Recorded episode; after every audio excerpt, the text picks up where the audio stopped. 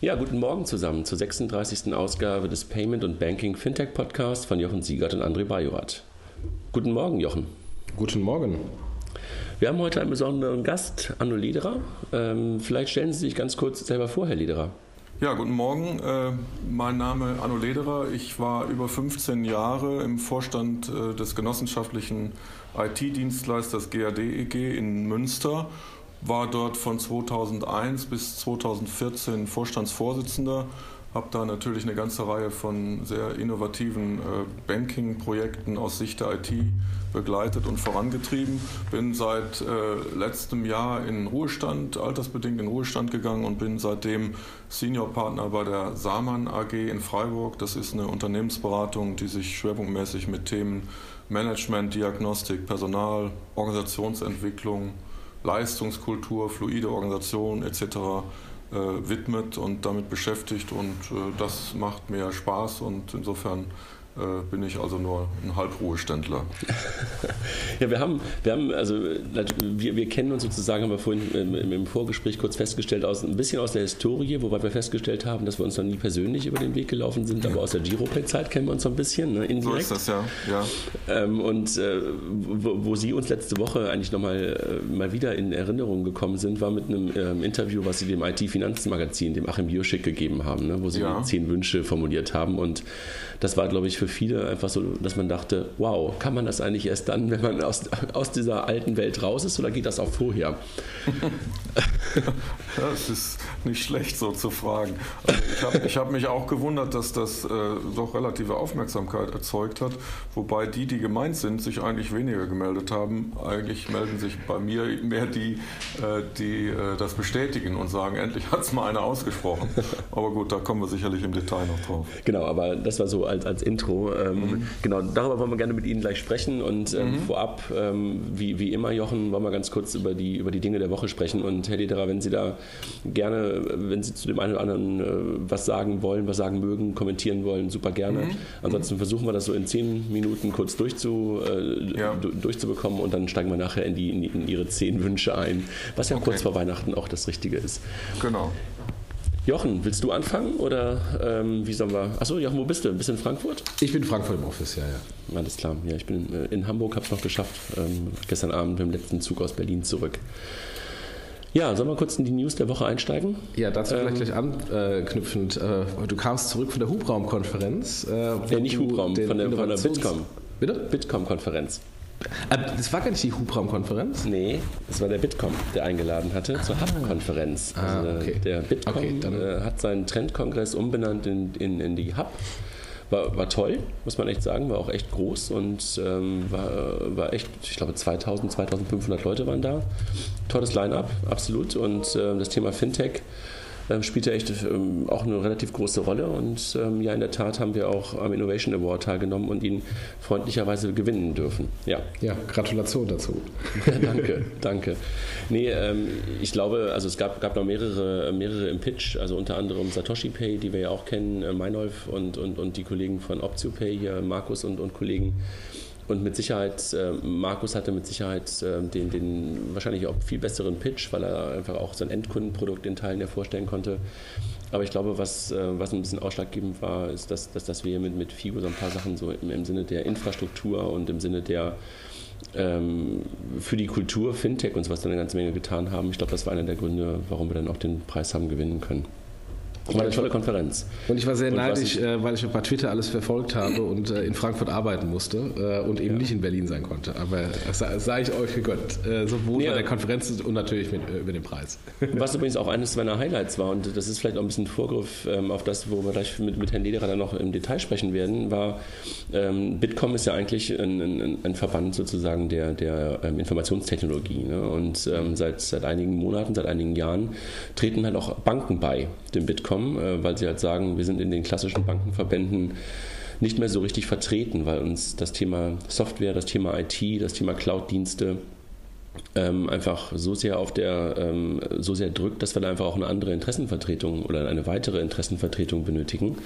Und so waren ähm, gestern ähm, hatten die ING DIBA und die DKB einen Gemeinschaftsstand was man sich ja auch erstmal ähm, auf der Zunge zergehen lassen muss, dass eigentlich ja Wettbewerber sich da gemeinsam hinstellen und sich gemeinsam präsentieren und auch gemeinsame Workshop-Sessions gemacht haben. Also das fand ich wirklich auch echt beeindruckend ähm, und, und, und auch offen von beiden. Also muss ich echt sagen, war, war, echt, war echt toll. Also beide zusammen mit, mit auch Vorstand und IT-Strategie dabei, war echt ähm, ein schönes Zeichen. Jochen, das Thema Interchange-Reduktion hast du mit, mit drauf gesetzt, ne? Ja, die, die neue Zeitrechnung äh, im Kartengeschäft hat begonnen mit jetzt wirklich der, der Umsetzung der Interchange-Reduktion auf maximal 0,3 Prozent äh, bei europäischen Debit- und Kreditkarten, sofern es in Europa genutzt wird. Ähm, im Bargeldlos-Blog gibt es da ähm, ein, gutes, äh, ein guter Artikel dazu über diese neue Zeitrechnung, die natürlich nicht nur ähm, zu massiven Ertragseinbrüchen bei den Banken führt, sondern generell im Zahlungsverkehr, was haben wir hier auch ein paar Mal schon angesprochen, ähm, neue Zeitenwende bringt, ähm, weil insgesamt der, die Kosten im Zahlungsverkehr dadurch reduziert werden. Und ähm, beispielsweise ein, eine der ersten Reaktionen war, dass Stripe, äh, der Payment-Anbieter aus, aus Kalifornien, ähm, seine Preise in Europa mal schnell um, 100 Prozent reduziert hat, also quasi mal die Hälfte äh, ähm, des Preisniveaus von vorher hatte. Ähm, also von daher, das wird vermutlich noch ein bisschen ähm, ausführlichere Konsequenzen haben und vielleicht machen wir dann mal so einen ausführlichen Podcast. Ja. Dann das Thema Fintech Award. Wir haben die ersten Jurymitglieder jetzt vorgestellt auf dem, auf dem Blog. Das werden wir in den nächsten Wochen noch weitermachen. Das nur als kurzer Hinweis. Ab dem 16. Dezember kann dann gewählt werden zum Fintech des Jahres. Apple macht ernst mit P2P, ne? erste Partnerschaften in den USA. Ja, ähm, versuchen jetzt gegen Venmo anzustinken mit äh, den ersten Banken. Insofern äh, offensichtlich, zumindest die Banken, die jetzt äh, dabei sind, ähm, machen es über Apple und äh, keine eigene P2P-App. Ähm, bin, mal, bin mal gespannt, wie es da weitergeht. Ja. Dann die 0815 Bankkampagne der Sparkasse, ähm, wo ja viele sich so ein bisschen gefreut haben, dass die Sparkasse mal so einen Spot macht gegen in Anführungszeichen gegen die äh, Commerzbank und Johannes Kremer von Money Meets hat das mal auf eine ganz andere Art und Weise betrachtet. Ne? Richtig, er hat äh, auch einen Blogbeitrag äh, geschrieben und das so ein bisschen ähm, hinterfragt hinsichtlich insbesondere äh, Kooperation mit Fintechs, ähm, die ja das machen, was eigentlich äh, in dem Spot äh, den Sparkassen zugerechnet wird. Ja, letztendlich hat er, glaube ich, auch mal in Frage gestellt, ob es wirklich ähm, sinnvoll ist, sozusagen so einen Typen als, ähm, das ist ja dieser Mensch, der sonst die Fahne, glaube ich, wedelt, ne, in den Sparkassenspots bevor, ob man den sozusagen wirklich als äh, positives Testimonial für die Sparkassenfinanzgruppe darstellen sollte. Ne? Ja. War schon eine ganz, äh, ganz spannende Diskussion. 5 Euro. ähm, dann gab es eine, äh, eine, Studie der Sparda Bank zur Digitalisierung, ne, die, ähm, ich glaube, sehr, sehr zeitnah, Herr Lederer, nach, nach Ihrem Interview, glaube ich, auch ähm, erschien, wo die Sparda Bank in eine ähnliche Kerbe schlug, ähm, ja. wie, wie, wie zu den Themen, über die wir, die wir gleich noch sprechen werden. Ne? Ja, das ist so. Ich hatte da auch äh, mit Herrn Jürschig darüber gesprochen, dass das auch zeitgleich erscheinen wird. Äh, wir haben nicht voneinander gewusst. Herr Winks, glaube ich, Vorstandsvorsitzender der Sparda Bank Hamburg, hat das ja, glaube ich, nochmal thematisiert auf Basis dieser Studie. Das geht absolut in die identische Richtung. Und danach gab es ja nochmal einen zusätzlichen Artikel von Herrn Wodke aus der, von der IBM. Der ist, äh, soweit ich weiß, Key Accounter für die Volks- und Raiffeisenbanken in Deutschland. Und der hat das ja auch nochmal angesprochen, dass die Banken zu wenig machen mit ihrem Informationshaushalt äh, in Richtung Kunden. Ja, ich hatte vor, vor zwei Wochen auf einer DSGV-Tagung, war der, war der Kollege Schrade von, von, von der Douglas IT, weiß nicht, ähm, der eine oder andere wird den vom EHI-Kongress ähm, auch kennen, der den Sparkassen, die dort saßen, äh, auch sagte so, Jungs, ihr kennt mich am besten ihr kennt mich seit ungefähr 30 oder 40 Jahren und ihr macht mit diesem Wissen nichts. Ne? Genau das, was Sie auch gerade sagen. Ne? Also das war, man fragt mich doch bitte einfach, ähm, ob ich das möchte und wenn ich das möchte, wo ich euch mit einer großen Wahrscheinlichkeit sage, ja, ich vertraue euch, macht was mit mir, mhm. dann äh, nutzt das doch bitte mal. Ja, das ist ein Phänomen, was ich auch festgestellt habe in meinen über drei Jahrzehnten in der Genossenschaftsorganisation. Natürlich Kunde bei einer Volksbank und ich habe immer gedacht, die haben so einen Reiter hinter meinem Namen nach dem Motto, den braucht man nicht ansprechen, weil der weiß eh alles, weil der bei der GAD arbeitet. Aber das ist natürlich nicht so. Ich bin ja auch dann normaler Bankkunde gewesen und auch heute noch. Und da kann man meines Erachtens mehr draus machen, aber da kommen wir sicherlich nachher nochmal ja. Ein CRM-System ist, glaube ich, fast ein Fremdwort, ne? Ja, und die gibt es eigentlich auch schon seit drei Jahrzehnten. Wir haben äh, seit, äh, glaube ich, Anfang der 80er Jahre damals ein Marketing-Informationssystem äh, entwickelt. War ein Riesenhype damals auch darum, aber ist nichts draus geworden. Man hat es nicht, nicht entsprechend genutzt. Ja. ja, genau, kommen wir gleich nochmal zu. Ja. Jochen, du hast sozusagen jetzt beim nächsten Punkt, du hast schon in zwei dieser Städten ähm, äh, was gemacht, Frankfurt und Luxemburg, ähm, äh, Haus, äh, Haus der Fintechs. Sag mal was dazu. Ja, als ich noch in Luxemburg war, ähm, habe ich auch intern in Luxemburg ähm, mit, dem, mit dem Daumen nach oder mit dem Zeigefinger nach London gezeigt und gesagt nach dem Motto, guck mal, was die Londoner machen, das muss eigentlich hier in Luxemburg auch passieren. Ähm, und äh, wie Frankfurt hat Luxemburg auch lange diesem Fintech-Trend äh, ein bisschen hinterhergehechelt, verschlafen, je nachdem, wie man es äh, äh, sehen mag. Ähm, dafür gehen sie jetzt, während Frankfurt weiter diskutiert wird, geht Luxemburg in die Offensive, hat ein relativ langes Fintech-Positionspapier herausgegeben vom, vom Staat und ähm, macht jetzt ein Haus der Fintechs ähm, auf, wo Fintechs in Luxemburg gefördert werden sollen. Es gibt auch sonstige Förderprogramme in, in, in, Luxemburg für Fintechs von der Finanzierung und äh, bekanntlich ist der Regulierer natürlich auch sehr businessfreundlich, genauso wie der Regulierer in UK. Ähm, insofern, die nutzen natürlich ihren Standortvorteil, den sie dort haben. Ähm, und es bleibt zu hoffen, dass Frankfurt da auch nachzieht. Äh, ich sage ja immer, letztendlich ist der Standort mir oder die Stadt mir eigentlich egal. Also Deutschland müsste sozusagen als Standort für, für solche Themen einfach auch ähm, interessanter bzw. freundlicher sein. Ne? Also da ist mir eigentlich wurscht, ob Frankfurt, Berlin, Hamburg, sondern einfach ähm, der Standort Deutschland müsste da freundlicher sein. Ne? Ja, ich komme nach Frankfurt, weil in Frankfurt auch diese Diskussion hohe Note ist für ein Fintech-Haus, ähm, ja, ja, die ja zumindest als in Hamburg und Berlin meines Wissens so nicht existiert. Ja, das stimmt absolut. Jochen, dann der kurze Hinweis auf die Payment Exchange, äh, Miriams äh, RatePace Veranstaltung. Ich glaube, mittlerweile ist es ein bisschen äh, schwierig, da noch an Karten zu kommen. Und an alle, die uns jetzt gerade fragen, wir können euch auch nur auf eine Warteliste setzen. Ne? Ja, äh, ich bin total überrascht, äh, äh, wie diese Konferenz eingeschlagen hat. Ähm, offensichtlich haben wir da so, einen kleinen Nerv getroffen, Payment im E-Commerce-Kontext vom Handel gedacht ähm, und nicht von, vom Zahlungsanbieter gedacht. Diesem 21. Januar nehmen am besten ähm, die, die Informationen zur Konferenz in die Show Notes. Absolut, ja, machen wir. Dann die Kollegen von Adventure gründen, also nicht E-Venture, immer wieder die Verwechslungsgefahr, Adventure aus Berlin ähm, die auch mit, äh, mit, mit Glöckner, also als ersten Showcase äh, beim Thema Digitalisierung äh, von, von althergebrachten Unternehmen was gemacht haben, gründen jetzt einen Fintech-Inkubator. Ne? Ähm, müssen wir möglicherweise mal äh, irgendwann mal mit den Kollegen äh, vielleicht auch mal hier in der Runde sprechen. Den einen oder anderen von denen kennen wir ja. Ähm, die machen ja auch was mit der württembergischen Versicherung. Da haben sie ja gerade auch so ein Digitalisierungs-Joint ähm, Venture gegründet.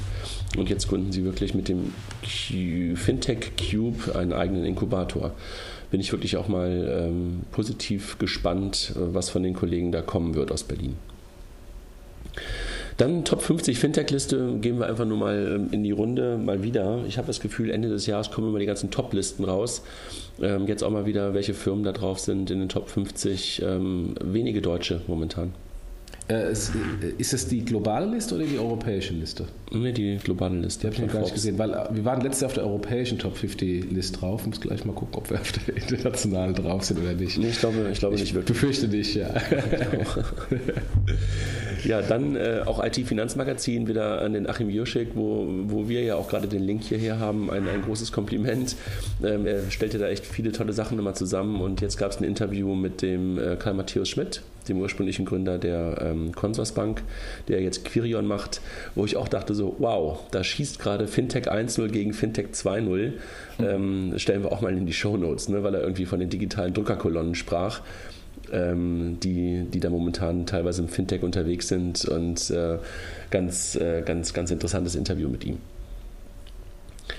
Ja, Jochen, willst du nochmal? Ähm, oder das sind meine Links jetzt gerade. Das sind deine Links, da kann ich nicht so sehr viel sagen zu. Sorry. Es gab nochmal eine ganz, gute Grafik, stellen wir einfach nur auch ganz, äh, ganz kurz rein, wo es immer nochmal um die Standorte geht, wo wie viel Fintech-Investments gemacht werden äh, weltweit. Äh, stellen wir einfach nur das Bild rein. Dann Deutsche Bank und RoboAdvisor mit, mit unseren Freunden von Finzeit gemeinsam jetzt gelauncht ähm, läuft es bei der Deutschen Bank. Also die, ich glaube, das war ja schon vor einem Jahr ungefähr, als die Deutsche Bank von ihrem Fintech-Killer sprach.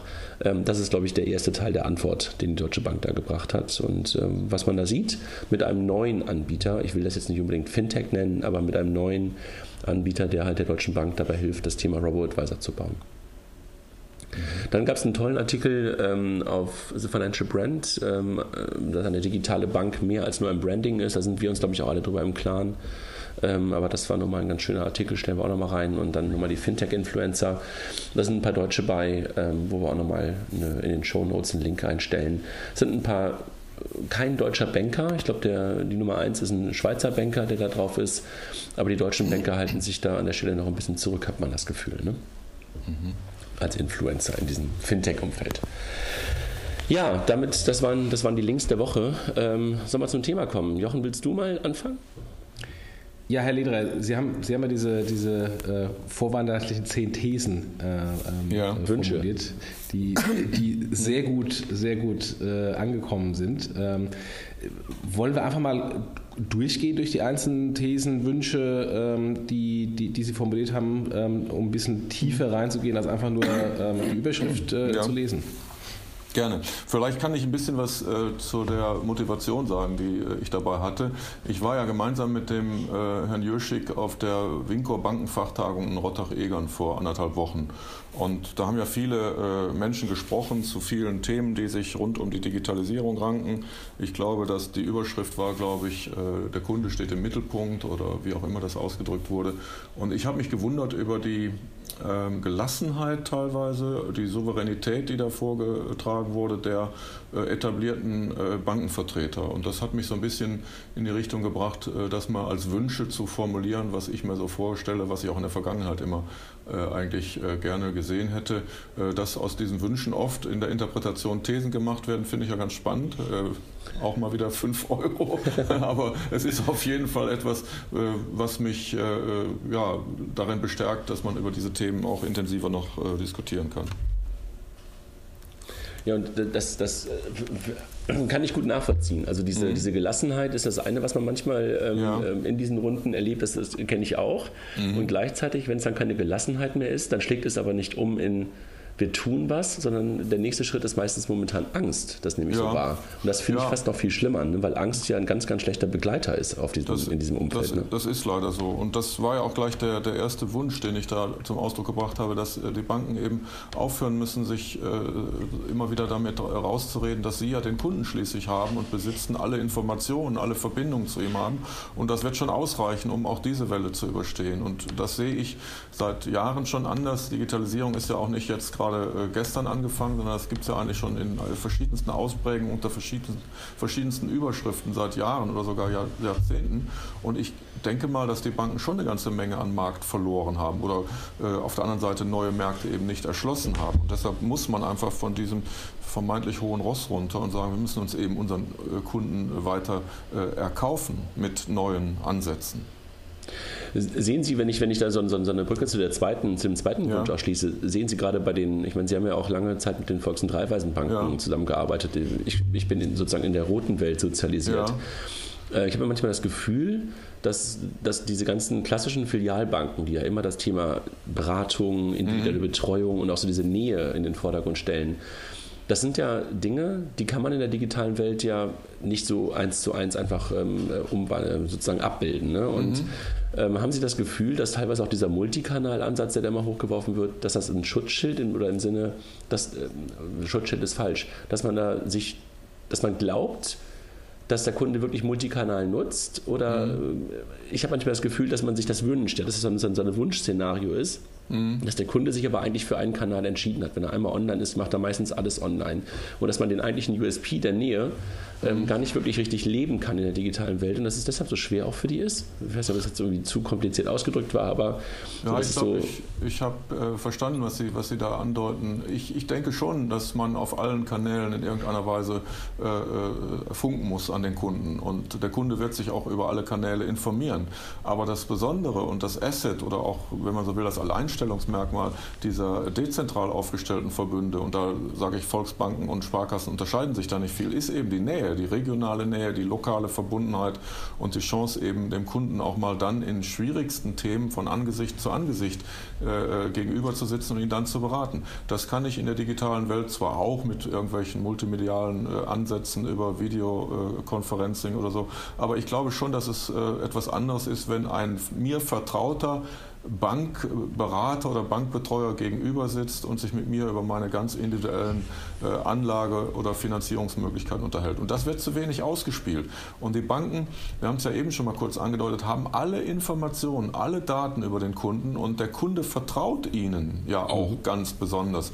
Und da könnten sie so viel mitmachen. Sie könnten auf die verschiedensten Lebensphasen reagieren. Sie könnten sagen, bist du äh, gerade Hochschulabsolvent, hast du die und jene Themenstellungen zu berücksichtigen, bist du mitten im, in der Blüte deines Berufslebens, musst du das und das berücksichtigen. Und wenn man dann weiß, wie es ist, wenn man in den Ruhestand geht, das weiß ich ja jetzt aus anderthalb Jahr, Jahren Erfahrung, dann muss man auch darauf vorbereitet sein. Und das können doch Banken äh, explizit und, und ideal mit dem Kunden über solche Phasen begleiten. Und äh, das kann keine digitale Welt im Moment abbilden. Und deshalb sage ich, haben die Volks- und Raiffeisenbanken, die Sparkassen Riesenvorteile.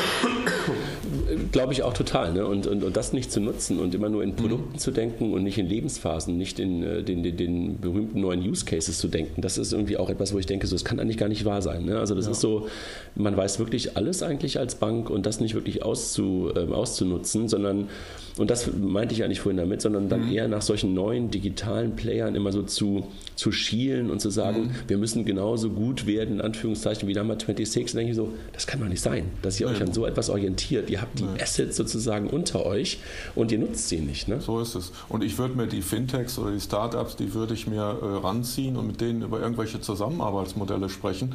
Natürlich sind solche Beispiele wie Wirecard Bank mit, mit Number 26, sind das Themen, die kann vielleicht die äh, sehr große, dezentral und auch sehr schwerfällige äh, Sparkassen, schwerfällige Sparkassenorganisationen oder Volksbankorganisationen nicht so schnell auf die Beine stellen. Aber man kann doch dann mit denen zusammenarbeiten und sagen, für diesen Kanal nutzen wir gerne eure Expertise und ziehen das auch in unser Portfolio mit rein. Ich glaube, da wird ein Schuh draus und da, da passiert mir äh, im Moment zu wenig. Absolut, ne? Ja. Wo, wobei, so. was, was ja eine Number 26 darstellt, ist ja äh, mhm. eigentlich eine relativ bequeme ähm, Kontowechsel und Kontoeröffnung. Und beides sind mhm. Dinge, die auch eine Sparkasse und eine Raiffeisenbank relativ schnell als Frontend drüber setzen kann und sagen kann, statt dass du eben bei uns in die Filiale gehst oder ähm, als, als äh, äh, Postident-Kunde zur Postfiliale, mhm. machen wir es von zu Hause und, ähm, und hinten dran ist es ein normale 15 Konto. Ähm, ob das Konto jetzt diese äh, Differenzierung darstellt im Vergleich zu einem Number 26, da würde ich noch fünf Fragezeichen machen. Mhm. Im Moment spricht hier, wenn er Number 26, weil es eine, ein schönes mobiles Frontend ist und eine schöne mhm. Benutzerführung bei der Kontoeröffnung. Und das sind Sachen, die kann eigentlich jede Bank machen. Ja, die kann jede Bank machen. Mittlerweile habe ich äh, auch auf der Tagung in Rottach-Egern bei, bei Winko vernommen, dass es auch realisiert ist. Nur wenn ich mal aus meiner Erfahrung oder aus Vergangenheit äh, äh nochmal zitieren darf, wie lange haben wir denn gebraucht, über diese, die, um diese Videokontoeröffnung auch äh, legitimiert zu bekommen von der Aufsicht, Bundesaufsicht etc. Das hat äh, Wirecard mit Number 26 auf die Beine gestellt und jetzt können andere das auch. Das ist ja auch nur ein Beispiel, wie man Dinge bewegen kann, wenn man sich mit diesen Zukunftsthemen in, intensiver und auch aus innovativer Sicht äh, deutlicher beschäftigt. Also da meine ich, äh, kann man was äh, deutlich mehr tun. Und Johann, ich glaube, der, der, der Punkt ist, ähm, das zu machen, ist aber eher ein Hygienefaktor und sich darüber zu differenzieren als, als Volksbank, als Sparkasse, als, als große Retailbank, ist, glaube ich, der falsche Weg, sondern du musst die Differenzierungspunkte wirklich in deinen eigentlichen Assets suchen und, und, und nicht versuchen, eins zu eins das nachzubauen, was gerade irgendwie hip ist. Also das, ja, da, da bin ich völlig dabei. Das stimmt. So ist das. Ja, und, ja, und da, da, bin, da bin ich auch bei der, bei der ne, ja? ja? bitte. Äh, ich wollte auf, die, auf den nächsten Wunsch äh, äh, kurz rübergehen, weil äh, das ist nämlich auch der Punkt, dass die Banken, die klassischen Banken, äh, ich nehme jetzt mal wieder die beiden äh, Volksbanken und Sparkassen, sich so sehr im Moment mit Synergiehebung beschäftigen, dass sie vor den innovativen Themen einfach auch unter Arbeitsbelastungsgesichtspunkten schon zurückschrecken müssen. Die gucken ja nur noch, wo kann ich mit wem fusionieren, um Kosten einzusparen oder welcher meiner meiner äh, äh, zentralen Dienstleister muss ich noch zur Fusion bringen, um das äh, letztendlich sicherzustellen, dass ich unter dem Kostendruck nicht länger zu leiden habe.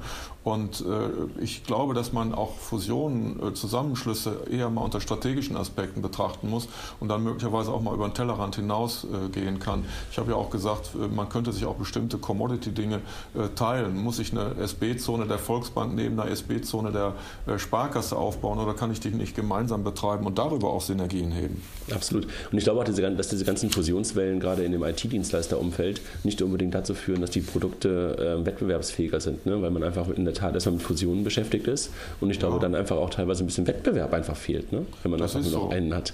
Ich meine, da können die, äh, die Verantwortlichen in diesen IT-Dienstleistungsunternehmen auch nichts dran ändern. Wenn, wenn zwei Riesen fusionieren, äh, wie das Klar. jetzt bei den Volksbanken der Fall gewesen ist oder auch bei den Sparkassen vor einigen Jahren, dann sind die erstmal drei bis fünf Jahre damit beschäftigt, die Dinge wieder zueinander zu bringen, die früher vielleicht unterschiedlich gelaufen sind.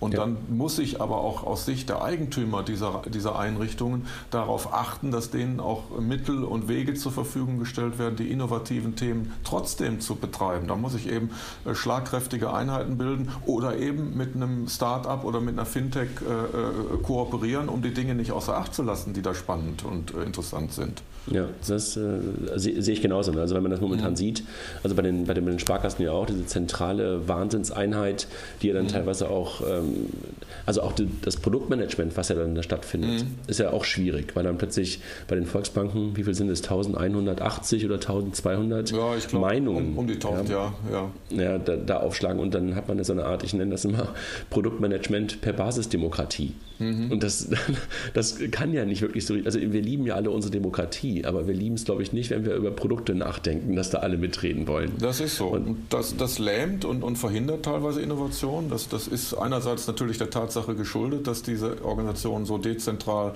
und, äh, äh, sag ich mal, regional aufgestellt sind, aber trotzdem muss man über Wege nachdenken, wie man die Schlagkraft äh, äh nicht verliert und, und nicht über Demokratie äh, Produktmanagement betreibt. Das ist ein, ein Riesenthema, ja. Ja.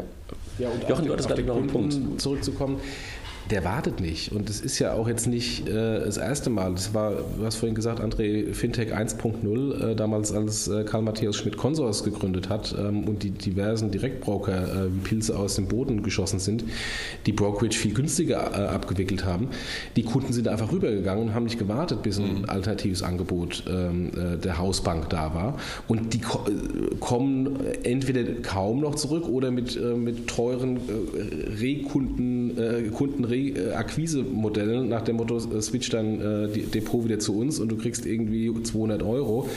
Das sind alles äh, Marketingkosten, die man sich hätte sparen können, wenn man von vornherein ähm, auf den Kunden gehört hätte und gesagt hat, er hat hier ein Problem und bevor er weggeht ähm, und man ihn teuer, für teuer Geld wieder zurückholt, bietet man ihm doch ein Produkt, was einigermaßen kompetitiv ist. So ist das. Und ich glaube, wenn, wenn Sie das äh, ansprechen, man muss mal äh, die ganze Welt auch aus der Sicht des Kunden sehen, also aus Sicht des Bankkunden, dann müssen sich Banken, glaube ich, auch mal damit beschäftigen, dass Kunden nicht erst anfangen, Kunden zu sein, wenn sie 30 sind und ein geregeltes Einkommen haben, sondern Kunden sind auch die, die mit 14, äh, 15 schon ihre ersten Konten haben, äh, Taschengeldkonto oder wie das immer heißt. Und da lernen die kennen, ob eine Bank innovativ ist und mit der Zeit geht oder ob sie sich da äh, weiter an bestimmten äh, Dingen festhält, die aber nicht mehr State of the Art Art sind. Und ich, ich habe das an vielen, vielen Stellen immer wieder gesagt, ihr müsst äh, beobachten, wie die Jugend äh, letztendlich äh, sich verändert, wie die Jugend mit neuen Medien, mit neuen Themen umgeht. Und dann müsst ihr dafür auch entsprechende äh, Modelle schaffen, dass die schon früh an eine Bankengruppe oder an eine Bank gebunden werden. Und das, da gibt es Möglichkeiten noch und nöcher. Ich glaube, dieser typische Badewanneneffekt, den haben aber, glaube ich, auch viele Volksbanken, viele Sparkassen immer noch. Ne? Also, dass mhm. man zwar am Anfang, also ich kenne das von, mir, von, meinen Kindern selber, wir haben vorhin das ja mhm. kurz besprochen, also ich habe ja auch zwei, zwei Kinder, ja. die, die, in so einem Alter sind, wo die jetzt gerade so ihr erstes Girokonto eröffnen. Mhm. Ähm, und da ist man, klassischerweise gibt es da fast gar keine andere Möglichkeit, als dies bei einer Volksbank oder bei einer Sparkasse eigentlich zu machen oder bei einer anderen Retailbank. So also online geht das ja eigentlich gar nicht für die. Mhm. Aber ich kann mir auch gut vorstellen, dass wenn das da äh, genauso ähm, wenig innovativ weitergeht, mhm. dass das Erste, was meine Kinder dann, oder vielleicht brauchen die irgendwann gar kein wirkliches Girokonto mehr. Ne? Also vielleicht ist es dann in drei, vier Jahren wirklich so weit, dass meine Tochter dann einfach über WhatsApp ähm, ihr Geld sendet. Wahrscheinlich wird es sogar so sein. Ne? Und dann, ja. vielleicht bleibt sie sogar bei der Sparkasse, wenn ich gerade drüber nachdenke, aber wirklich nur noch als Abwicklungsbank.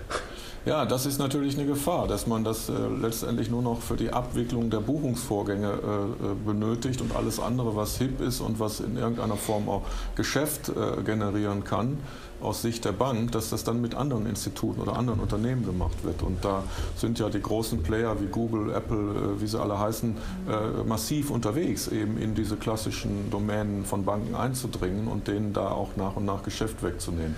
Das eigentlich, ein bisschen, ein, mhm. eigentlich ein bisschen gemein. Das, was überbleibt, ist das, was Sie mit aufgebaut haben, die Rechenzentren. Ne? Ja, wenn die dann hinterher nur noch als Buchungsmaschine funktionieren oder die Kontobewirtschaftung äh, machen, ist das eigentlich auch zu wenig für den Apparat, den wir da über Jahre und Jahrzehnte so toll aufgebaut haben. Die Leistungsfähigkeit dieser Einheiten, die ist äh, absolut vorhanden. Die muss auch nur abgerufen werden. Da muss man denen Möglichkeiten einräumen. Und äh, natürlich, wir haben dieses Thema der Demokratie, der Abstimmung über bestimmte Schwerpunktausrichtungen. da muss man dann auch nochmal drüber nachdenken, wie man das ein bisschen verschlanken und beschleunigen kann. Ja, wir, haben, wir haben gerade über das Thema Fusionen gesprochen und so diese mhm. Synergieeffekte und sowas, äh, die da kommen. Da, da, passt so ein Thema rein, das haben Sie, glaube ich, weiter unten ja. auch nochmal an, äh, angesprochen, so beim Thema Mitarbeiter. Mhm. Glauben Sie, dass, äh, dass das, was momentan in Banken ausgebildet wird und was da an Mitarbeitern äh, ist, ob, dass die damit in die Zukunft erfolgreich gehen können? Habe ich große äh, Zweifel. Und äh, das ist ja auch ein Thema, wo ich mich aktuell äh, mit beschäftige. Wie kann man eigentlich sicherstellen, dass die richtigen Leute am richtigen Platz sind und äh, dass auch in der Ausbildung von Bankern schon darauf geachtet wird, dass die Welt eben nicht mehr so funktioniert, wie sie früher funktioniert hat. Und da, glaube ich, ist ein äh, riesen Nachholbedarf bzw. ein Riesenbedarf, das auf andere Beine zu stellen. Ich glaube, äh, die, die ähm, Unternehmenskultur einer Bank muss letztendlich auch sich diesen neuen Themen widmen oder muss dafür auch Freiräume schaffen. Banker müssen dazu erzogen werden, auch mal das eine oder andere zu versuchen, äh, auch mal äh, eine Gegenposition aufzubauen und nicht nur stromlinienförmig das zu machen, was man schon vor 30 Jahren bei Ludwig Mühlhaupt in der Bank BWL gelernt hat. Und äh, da, da glaube ich, da, da, muss, da müssen auch andere Organisationsmodelle her. Da müssen Freiräume geschaffen werden. Mitarbeitern in Banken müssen bestimmte Rollen übertragen werden, die sie an verschiedenster Stelle dann in Projekte einbringen einbringen können und nicht nur starr, ich bin für Kredit zuständig, der andere ist für Anlage zuständig, wieder ein anderer ist für Zahlungsverkehr zuständig. Ich glaube, äh, da ist in der Ausbildung einiges zu tun, beziehungsweise auch in der Managemententwicklung. Ich, ich habe ja ein bisschen das Gefühl, dass man einfach immer glaubt, okay, also gerade auch Volksbanken, Sparkassen, wir sind ja sehr, sehr stark bei denen gerade so ein bisschen auch mhm. vielleicht gedanklich die haben ja auch diesen, diesen ähm, wie soll man sagen, gesellschaftlichen Anspruch auch auszubilden, was wir ja. super finden, ne? wo wir ja. auch alle sagen müssen, ey, Haken dran und toll, dass dieser Anspruch da ist. Auch so dieses Thema, wir wollen auch keinen Menschen irgendwie freisetzen, dass Kündigungen mhm. und so was stattfinden, mhm. ist ja etwas, was man bei Volksbanken, bei Sparkassen eigentlich fast nie hört. Das ja. ist ja sehr geräuschlos, wenn überhaupt diesen Anspruch zu haben, finde ich auch weiterhin super. Aber jetzt Menschen auszubilden in, eine Beruf, in einen Beruf herein, wo wir, glaube ich, uns darüber im Klaren sind, dass der in den nächsten 15, 20 Jahren auf jeden Fall an Bedeutung verlieren wird. Da muss man darüber nachdenken, was sind die Ausbildungsberufe der Zukunft. Ne? Also mhm. ich weiß nicht, ob, sie, ob, das bei den Volksbanken anders ist. Bei den Sparkassen weiß ich, dass es nur wenige, ähm, wenige Institute gibt, die andere, Ausbildung, äh, andere Ausbildungsplätze haben als Bankkaufmann.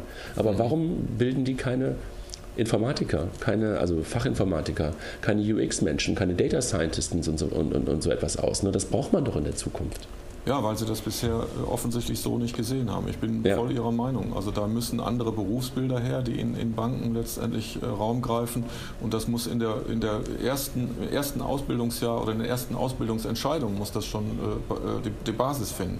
Und da äh, ist Defizit absolut vorhanden. Und, und ich glaube, da, da kann man viel tun. Äh, so eine Ausbildung, wie man die vor 30 Jahren oder vor 20 Jahren in Banken gemacht hat, möglicherweise nicht mehr ausreichen. Und natürlich, wir sprechen im Moment von Volks- und Raiffeisenbanken, von Sparkassen, weil wir äh, die, oder ich zumindest, die auch am besten kenne. Die deutschen äh, anderen Großbanken haben äh, ja reichlich genug Fehler gemacht. Da könnte man jetzt auch noch drüber diskutieren, was die alles mit ihren Kunden getan haben oder nicht getan haben. Aber da fühle ich mich nicht so zu Hause. Insofern, ich denke. Ja, wenn, wenn, man nur einen kurzen Spot mal drauf wirft, also Jochen kennt das ja auch ein bisschen mhm. von den Kollegen aus Frankfurt, so Commerzbank und sowas, da sehe ich gerade, dass mindestens auf zweiter Ebene gerade Leute reingeholt werden, die bewusst aus anderen, aus anderen Industrien kommen. Ne? Also mhm. das ist ja auch etwas, was man jedenfalls in, in, in, der Welt, über die wir gerade vor allen Dingen gesprochen haben, selten sieht. Ne? Also das ja. ist ja immer eine sehr in sich und äh, also dass da irgendjemand wirklich von außen ähm, in die Gruppen reinkommt oder auch Spitzenpositionen mit Menschen von außen besetzt werden, ist ja eher selten. Ne? Also das sehe ich bei, einer, bei den Volksbanken genauso selten wie bei den, wie bei den Sparkassen. Ja, das ist so. Das hat aber natürlich auch wieder was mit der, mit der äh, Struktur und mit der DNA dieser äh, dezentralen Organisationen zu tun. Da sitzen solche Positionen oft in Zentralen. Ob das ja. jetzt in Zentralbanken ist oder in Verbänden, Regionalverbänden oder Bundesverbänden, wie auch immer. Äh, das ist teilweise auch der Größe der einzelnen Bank geschuldet. Also eine Bank, die, äh, sage ich mal, drei Milliarden Bilanzsumme hat, die ist nicht unbedingt in der Lage, all diese Berufsbilder noch mal zusätzlich vorzuhalten. Da sind wir wieder bei der Thematik optimale Betriebs Betriebsgröße einer Bank. Ich bin, wenn ich sage, die sollen auch mal unter strategischen Aspekten Fusionen betrachten, bin ich nicht der Meinung, dass Fusionen nicht sein müssen. Eher, eher im Gegenteil. Sie müssen bestimmte schlagkräftige Größenordnungen äh, äh am Ende generiert haben, die dann auch dazu führen, neben dem, was in den Zentralen angesiedelt ist, auch die ein oder andere Expertise im Haus selbst vorzuhalten. Weil man kann nicht immer über die ganzen Arbeitsgremien gehen, bevor man vor Ort eine Entscheidung äh, äh trifft, ich äh, biete jetzt dieses und jenes Produkt oder Produktportfolio Portfolio an. Und ich wollte, wir hatten, wir hatten ja gerade über die, ähm, die Ausbildung gesprochen, was ja quasi den, äh, von unten den Nachwuchs darstellt. Aber auch wenn man die Spitze anschaut, McKinsey hat ja vor Jahren schon diesen War on Talent ähm, ähm, dargestellt. Und ähm, ich sehe da, auch mit, meiner, mit meinem Background äh, ähm, von, von, von, PayPal und eBay, dass da die Attraktivität für ähm, gute Absolventen aus der Universität, für dann quasi den Führungsnachwuchs ähm, aus Banksicht nicht mehr so attraktiv ist oder für Banken nicht mehr so attraktiv ist. Mhm. Die gehen halt lieber zu den Googles, zu den Amazons, zu den eBays und PayPals dieser Welt, wenn sie auf den Großkonzernen gehen. Oder wir hatten, wir hatten bei Finlib den, den dem, dem Fintech-Inkubator in Berlin 1300 Bewerbungen pro Monat, wo auch sehr viele junge Leute waren, die eigentlich auch in eine Bank hätten gehen können, aber die sich explizit gegen das Modell einer Bank entschieden haben, weil sie mhm. einfach draußen in den Großkonzernen im Internetbereich, als auch natürlich äh, in Startups mehr Flexibilität und mehr Entscheidungsmöglichkeiten haben. Ähm, und ich glaube, das ist ähm, auch als Nachwuchsthema äh, ein Problem in der Spitze ähm, äh, oder in der zukünftigen Spitze der Banken, weil wenn man nicht die Leute bekommt, die Sachen dann auch umsetzen wollen, und das sind natürlich diejenigen, die von der Uni kommen ähm, mhm. und, äh, und können, ähm, dann verstärkt sich ja das aktuelle Problem, dass man so ein bisschen in dieser Schockstache ist. Absolut. Das ist auch ein Problem äh, des, des äh, Marketing, äh, der Imagebildung, der Kommunikation. Ich glaube, da ist auch viel äh, zu tun, um das Bild von Banken äh, deutlich positiver darstellen zu können, um sie eben attraktiver zu machen, auch für top ausgebildete Leute. Wenn man nochmal zurückkommt auf das, was wir eingangs gesagt haben, die Banken haben ja die Kunden, zig Millionen in Deutschland, die haben die Daten und Informationen wie kein anderer über, über die Kunden. Und wenn sie jetzt damit auch noch entsprechendes tun würden und das dann auch noch kommunizieren, dann ist das natürlich mit einer hohen Attraktivität verbunden, auch in einer solchen Institution Bank oder in einer Organisation äh, Bank äh, mit seinem ganzen Fachwissen, das, was man äh, aus Ausbildung, Universität etc. mitgebracht hat, das dort einbringen zu können und da auch eine Karriereplanung letztendlich anzugehen da denke ich, müssen die Banken sehr viel mehr über das reden, was sie können, was sie auch wirklich besser können als andere an ihrer Produktgestaltung, an ihrer IT-Basis äh, letztendlich auch solche Dinge festzumachen und dann die persönliche Betreuung, persönliche Beratung des Kunden in seinen verschiedenen Lebensphasen. Das sind äh, riesig interessante Themen, äh, die vorangetrieben werden können und die dann auch Attraktivität bedeuten. Da passiert zu wenig echt eine, ein, ein, ein Wahrnehmungsbuller. Ein, ich glaube, das ist ein Selbstvertrauensproblem. Ne? Ja, ist also, so.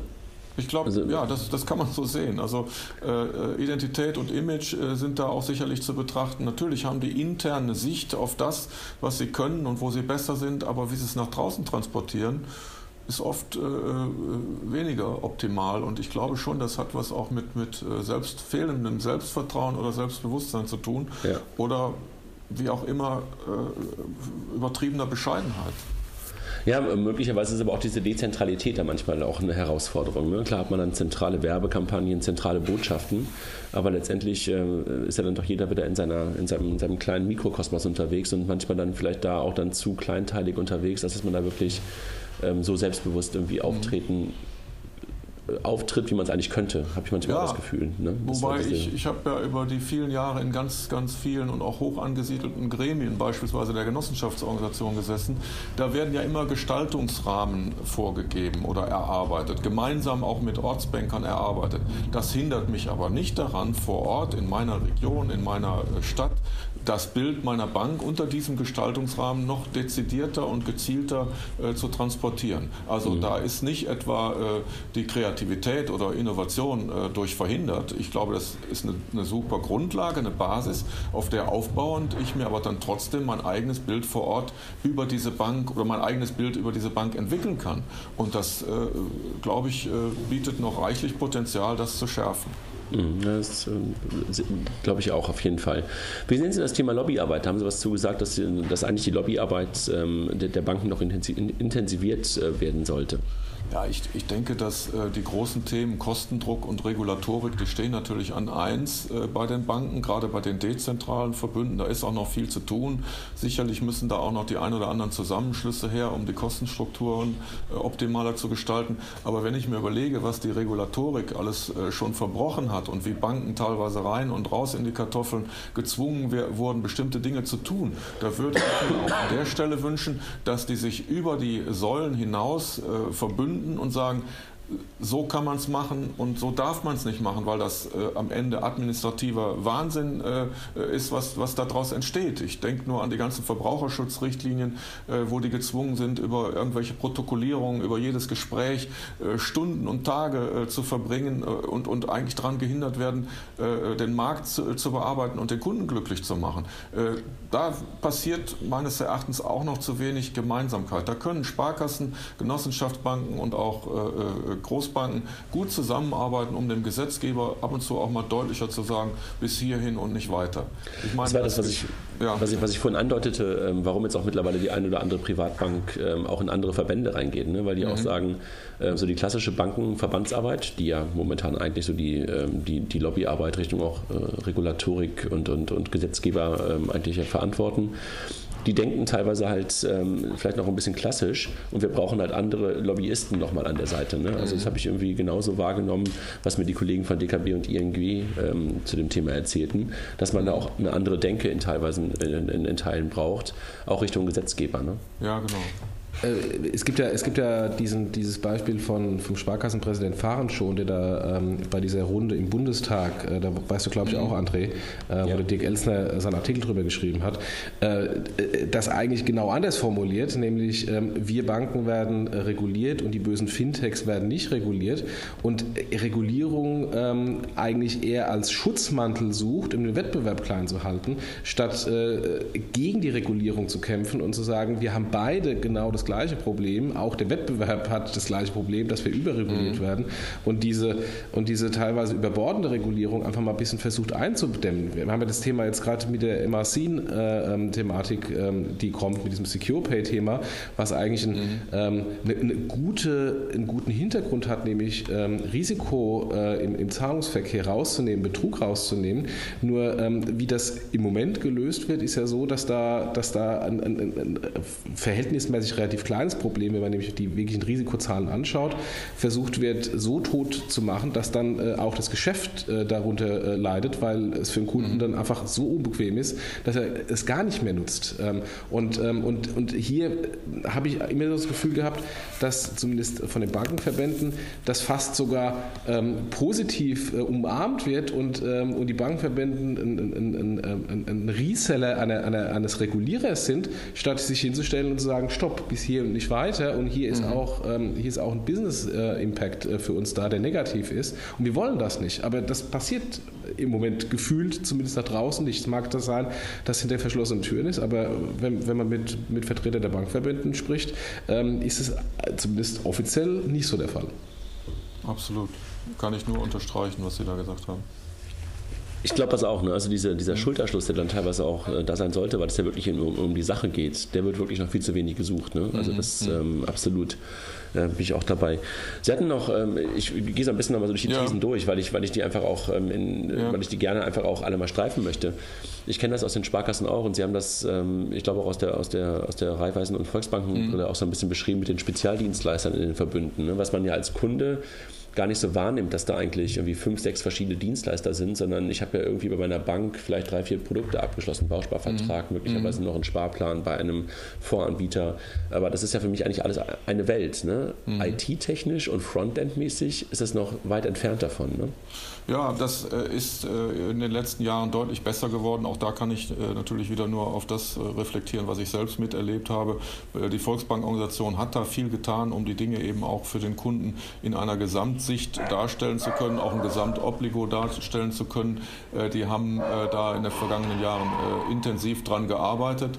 Äh, natürlich äh, sind die IT-Systeme immer noch getrennt.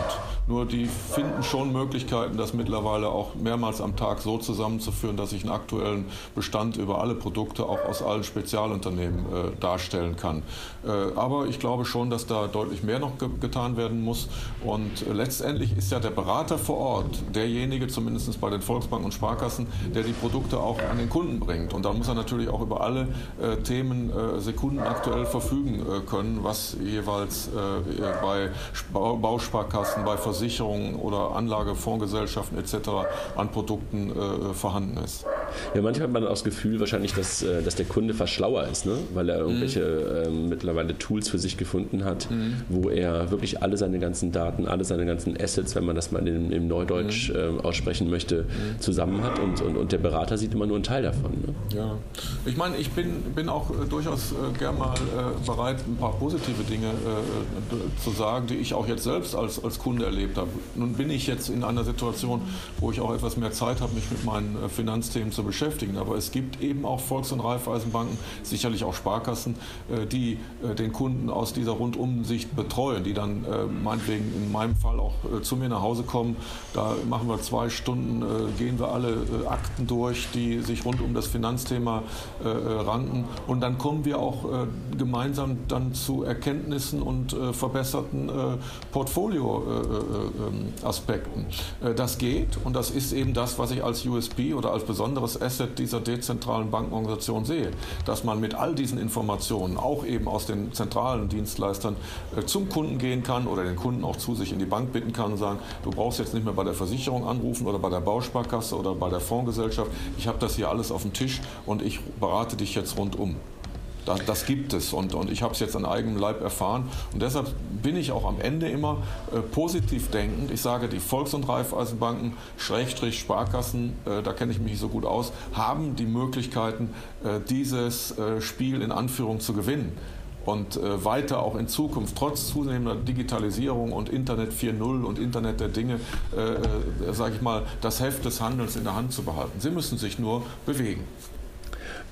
Glaube ich auch absolut. Ne? Also auch diese, da ist es genau das, was Sie gerade beschrieben haben. Also es kann ja einfach auch sein, dass ich möglicherweise mich ähm, online über irgendwas informiert habe, aber wenn mhm. ich dann mhm. das Gefühl habe, meine Bank versteht mich ähm, über alle jetzt nehme, nehme ich diesen Begriff ähm, Kanal ähm, mhm. mal in den Mund, über alle Kanäle sehen die auch, was ich tue. Und äh, dann, keine Ahnung, ich schließe möglicherweise online etwas ab und äh, am gleichen Nachmittag, Same-Day Delivery, wenn ich so will, mhm.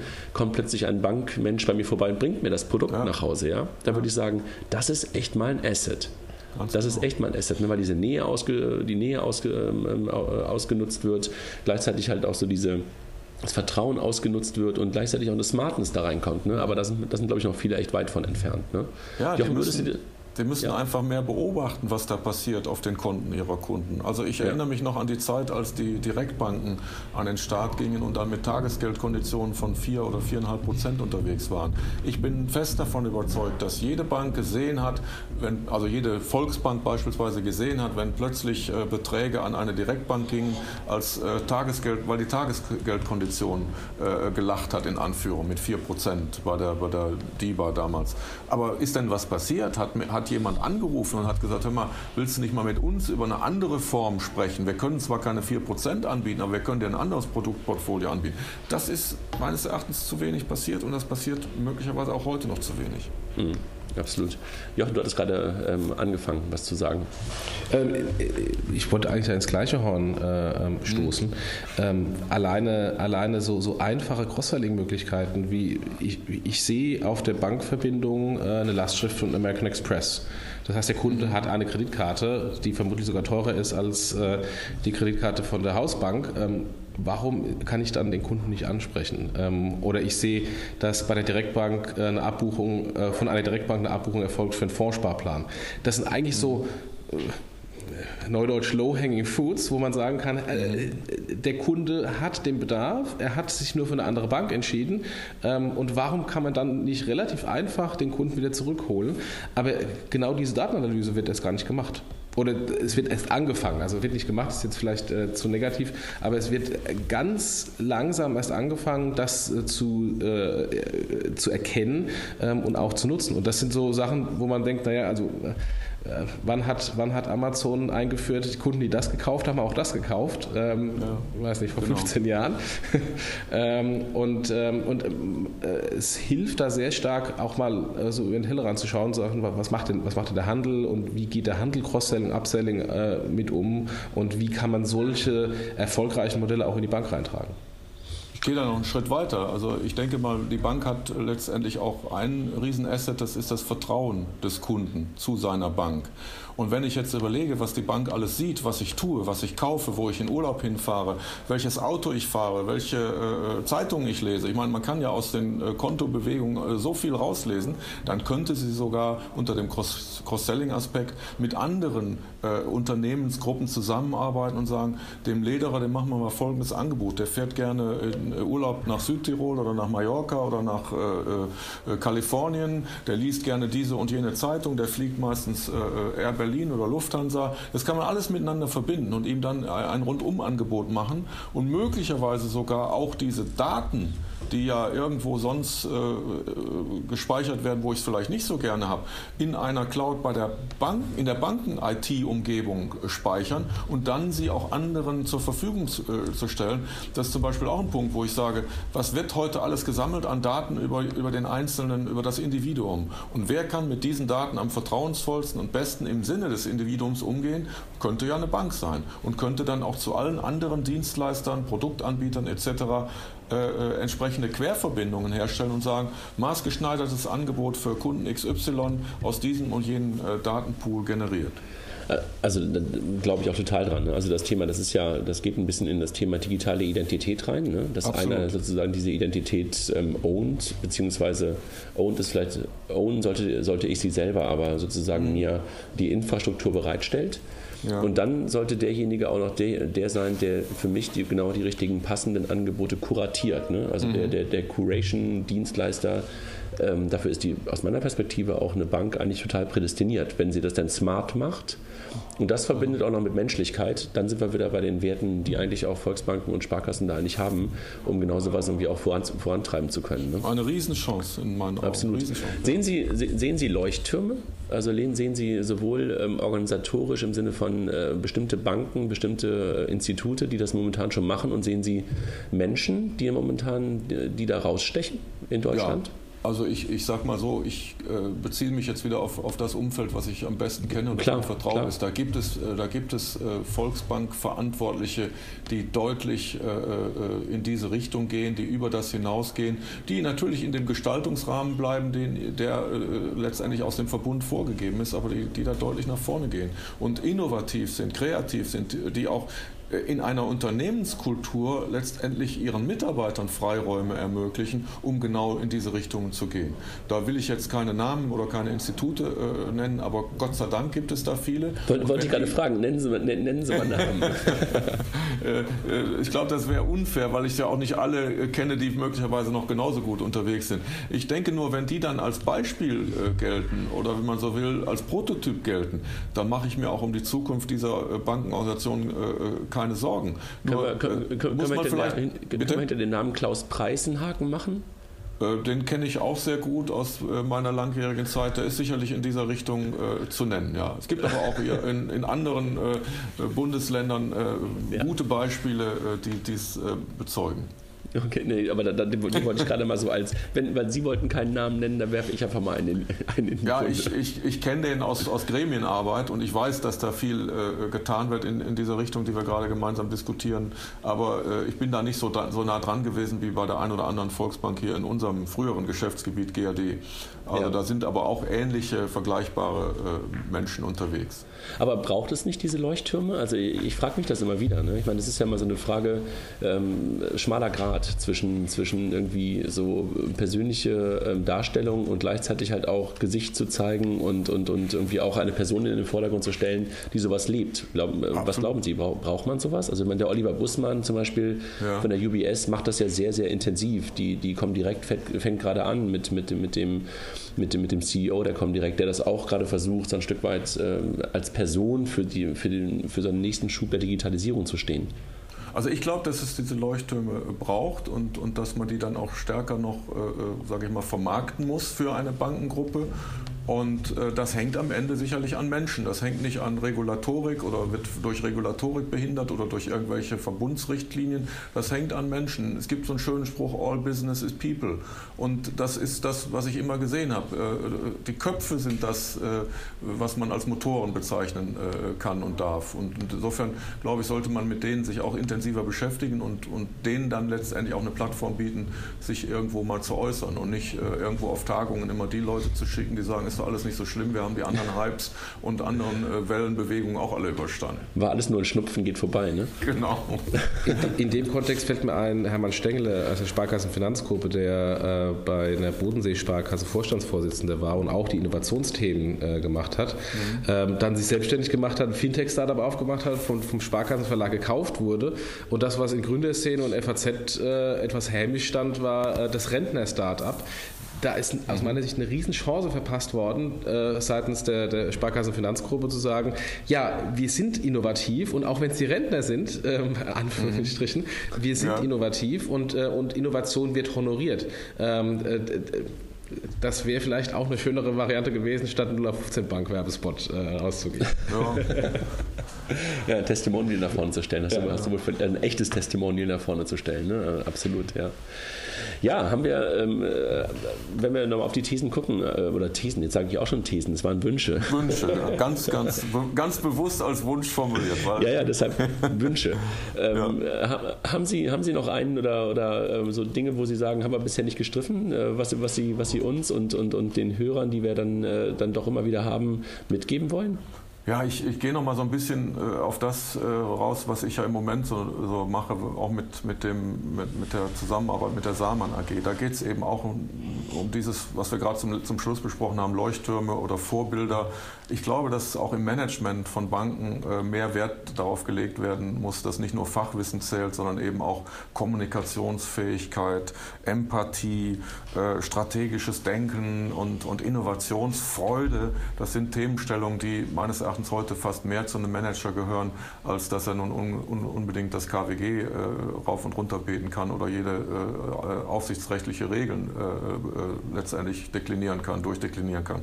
Und das ist etwas, wo ich sage, das wäre nochmal ein ganz besonderer Wunsch, dass man äh, da in Zukunft auch bei Auswahl von Management oder Besetzung von Managementpositionen das ein bisschen mehr im Auge hat.